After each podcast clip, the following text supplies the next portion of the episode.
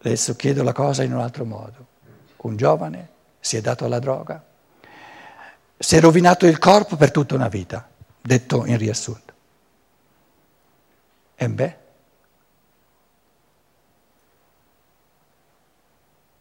che c'è di male?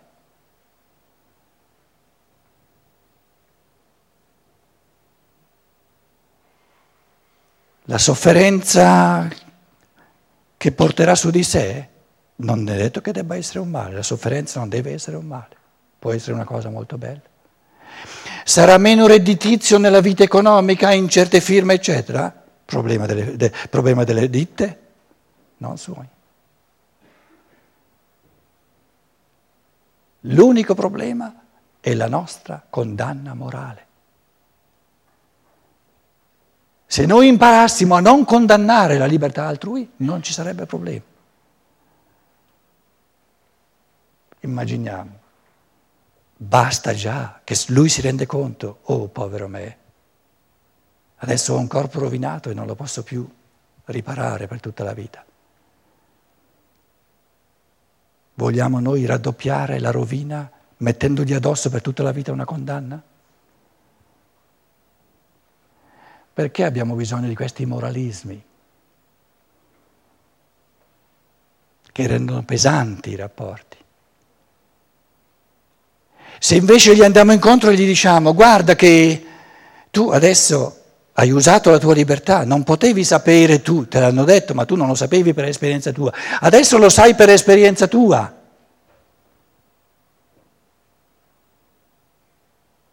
Dai, che la prossima volta non lo farai mai più.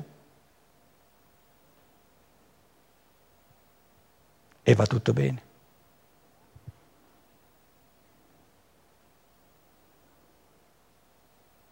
E il fatto che tu a partire da ora non vorrai più, la tua libertà non vorrà più distruggere il tuo corpo, questo frammento di libertà enorme, valeva la pena che tu lo pagassi con un corpo appesantito per tutta una vita.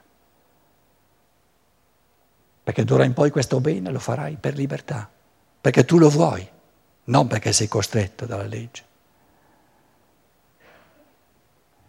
Il bene fatto per dovere è un male morale, perché distrugge la libertà.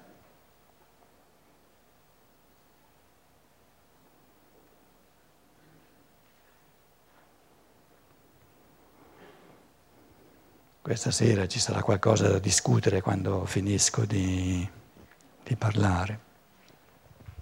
La pubertà, questo passaggio dall'elemento del sangue all'elemento della libertà, del lavoro, eh, mi veniva oggi, mentre preparavo un po' i miei pensieri, di fare un paragone tra la cultura islamica e la cultura occidentale, non dico cristiana, ma insomma occidentale, via. E dicevo, una delle differenze fondamentali, ne possiamo discutere, eh, è che la cultura islamica nel suo insieme è pre-pubertaria, dove la conduzione dell'individuo è ancora sottomessa alla comunità, alla comunità della religione, se volete, del Corano. Invece la cultura occidentale, cristiana tra virgolette, non è post-pubertaria, magari, è all'inizio della pubertà. Lui dice peggio, e questo peggio è meglio. Perché in questo peggio dovrà tutto l'Islam entrarci dentro dopo. In altre parole, la pubertà non si può scavalcare.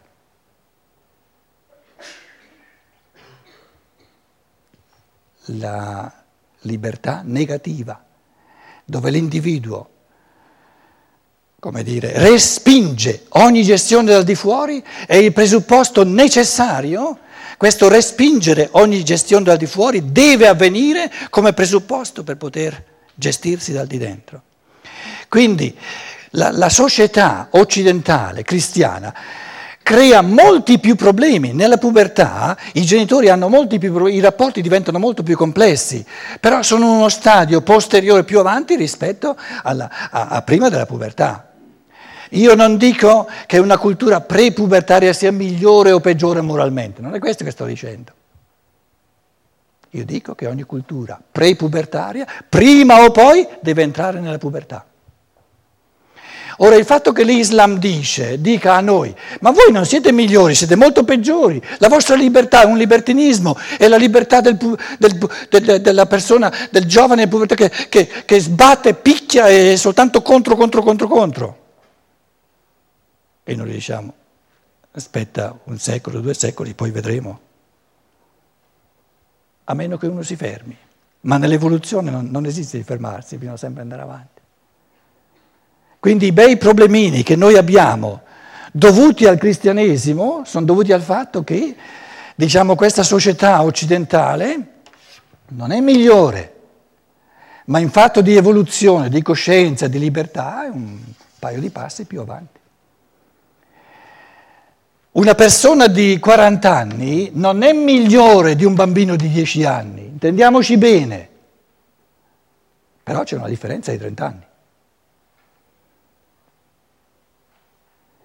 La cultura occidentale non è migliore della cultura dell'Islam, però c'è una differenza di un paio di secoli.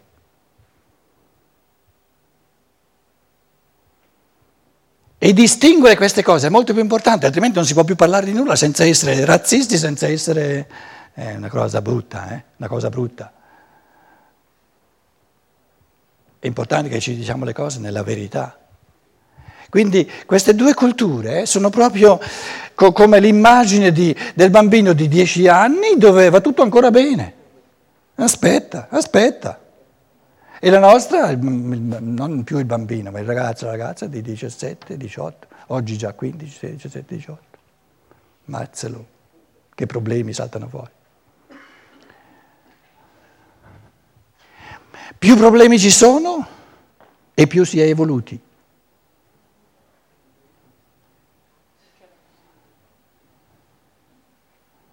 E più c'è la possibilità della libertà, certo si è più avanti. Problemi intendo dire più il, il sociale diventa complesso.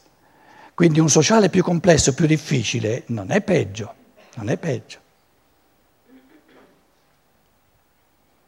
Ha, le, ha i presupposti per essere molto più ricco, per fare molto più spazio alla libertà individuale di ognuno. E questo è molto bello, questo è molto bello. E nell'insieme mi sembra oggettivo dire, nell'insieme naturalmente, con eccezioni qua e là, che c'è molto più spazio diciamo, per la libertà dell'individuo in Occidente che non nelle società di cultura islamica. Mi pare una cosa oggettiva. Pensate al destino delle donne in molti paesi dell'Islam.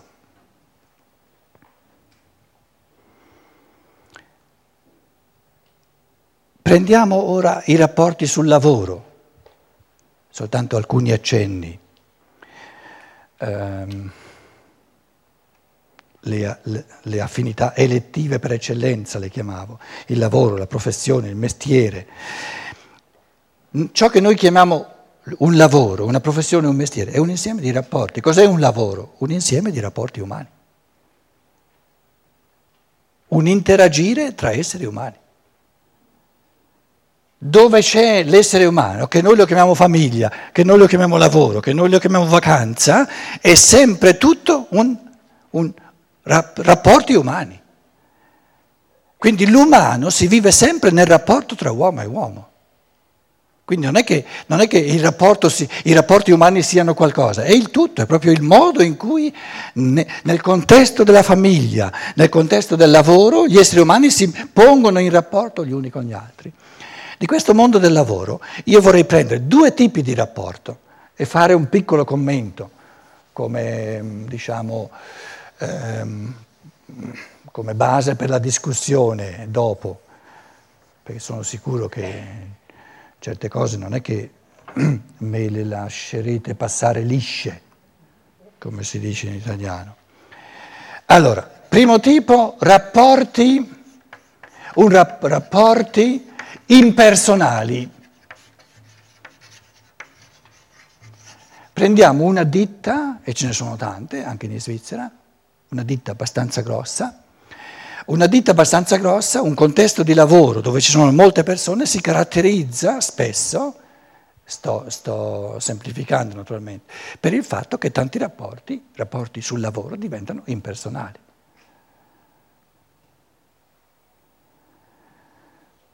Ci si scrive per email, per posta elettronica, ci si eccetera eccetera eccetera, eh? però non, non ci si incontra mai.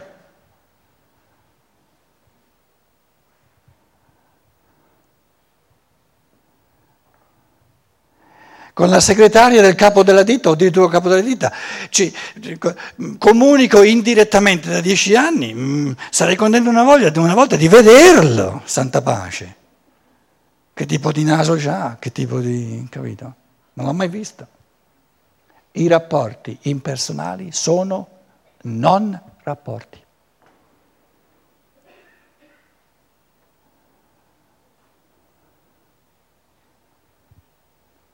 Questo volevo dirvi. E mancando il rapporto, le persone diventano, ma di botto, minimamente produttive. Perché la cosa più produttiva, la cosa che incentiva al massimo l'essere umano a dare il meglio di sé è il rapporto è il vivere l'altro nei suoi bisogni. Se io non vivo, non percepisco direttamente l'altro nei suoi bisogni, non ho nessun motivo di dare il meglio di me e lavoro soltanto per il soldo, lavoro per me stesso, da, da bravo egoista, poi me ne vado via e, e se non faccio abbastanza soldi in questo contesto vado a lavorare da un'altra parte. Io ho fatto in Germania diversi anni ehm, seminari di economia dove venivano diciamo, eh, impresari di, di, di, di, ditte medie, non quelle grosse, quelli mica venivano da Pietro Archiati a fare un seminario sull'economia. E io dicevo sempre, la, l'ho esposto anche a Milano l'anno scorso, su, parlando dell'economia, la, la, le crisi dell'economia. Dicevo, la salvezza dei rapporti impersonali sul lavoro nelle grosse ditte, e di creare unità piccole. Per esempio 5, 7, massimo 10, 12 persone e basta. Se poi ci sono altre, facciano un'altra piccola unità.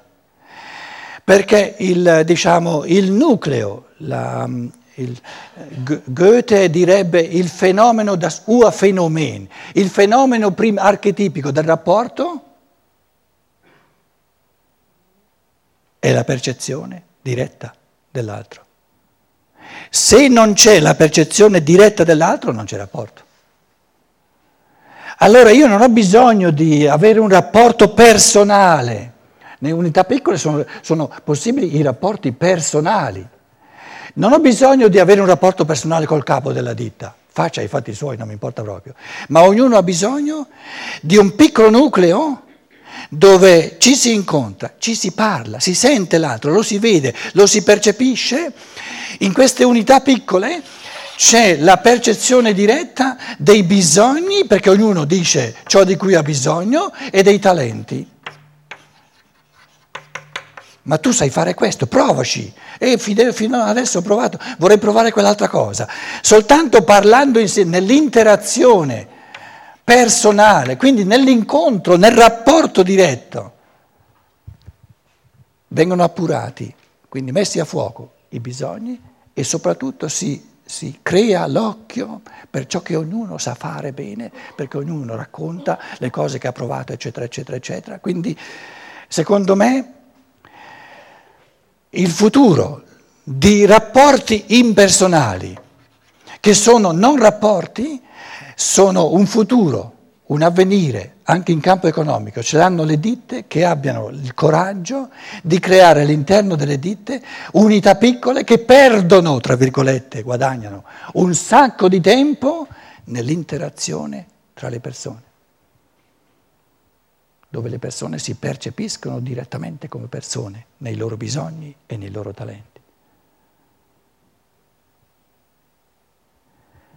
Una ditta diventa non produttiva nella misura in cui i rapporti diventano impersonali. viene a mancare il motore principale per dare il meglio di sé.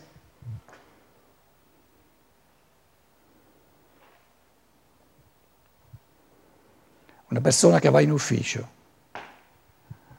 non incontra nessuno, non parla con nessuno, va a casa, il giorno dopo torna in ufficio, non incontra nessuno, non parla nessuno, sempre davanti allo schermo, scartoffia, eccetera, eccetera, eccetera. Che voglia gli viene di tornare? Soltanto il soldo.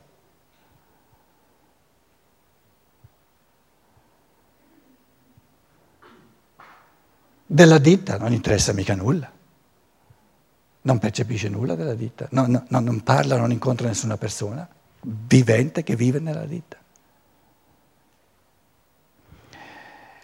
Quindi diciamo che uno dei misteri dei rapporti tra le persone umane è questa tendenza dell'egoismo a spersonalizzare i rapporti, a renderli impersonali. La tecnica è proprio un'enorme tentazione di rendere i rapporti impersonali, di, di eh, sich abzuschirmen, di incapsularsi dietro alla tecnica, di, di muovere soltanto le dita che, che, che scrivono, eccetera, eccetera, eccetera, e di non farsi vedere da nessuno.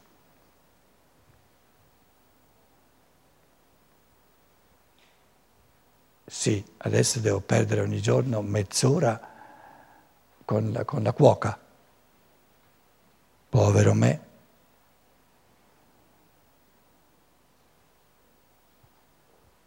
Povero te adesso che non incontri nessuno.